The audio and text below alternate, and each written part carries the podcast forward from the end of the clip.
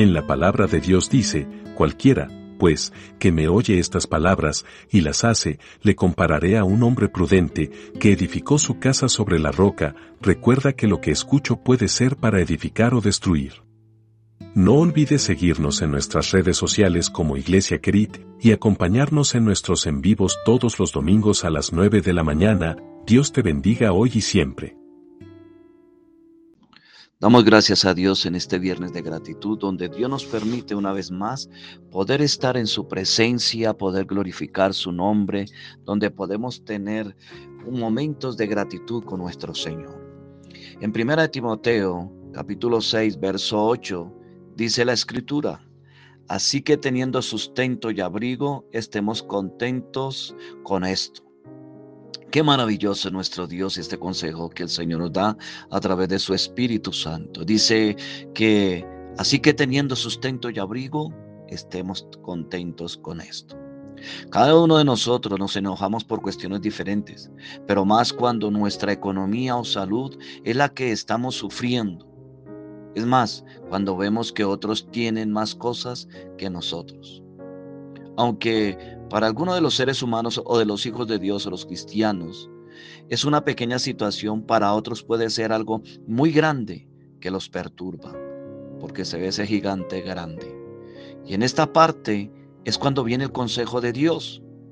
Mire lo que dice la escritura. Así que teniendo sustento, esto nos da a entender que Dios nos ha dado lo básico para vivir en el, en el peregrinar de nuestra vida en este mundo. Miremos lo que dice Filipenses 4:6.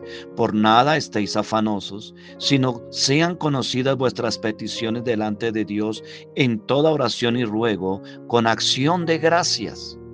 Teniendo sustento, dice la palabra de Dios. Y mismo Dios nos dice que no estemos afanosos, sino que sean conocidas nuestras peticiones delante de Él. ¿Con qué? Con acción de gracias. Pero debido a nuestro pecado, solemos tener una tendencia a la avaricia, a la codicia y al macroconsumo que nos vende el mundo. Y cuando no obtenemos más de nuestro sustento, nos sentimos frustrados y nos volvemos desagradecidos con Dios. Así que el consejo en esta mañana es que debemos ser agradecidos con Dios. Teniendo abrigo, dice el versículo, así que teniendo sustento y abrigo. Dios siempre nos ha prestado su abrigo ante alguna amenaza de nuestro enemigo, sea físico o de nuestra alma.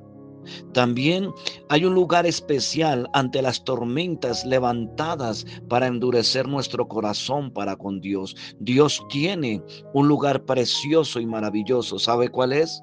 Mire lo que Dios dice en el Salmo 91.1.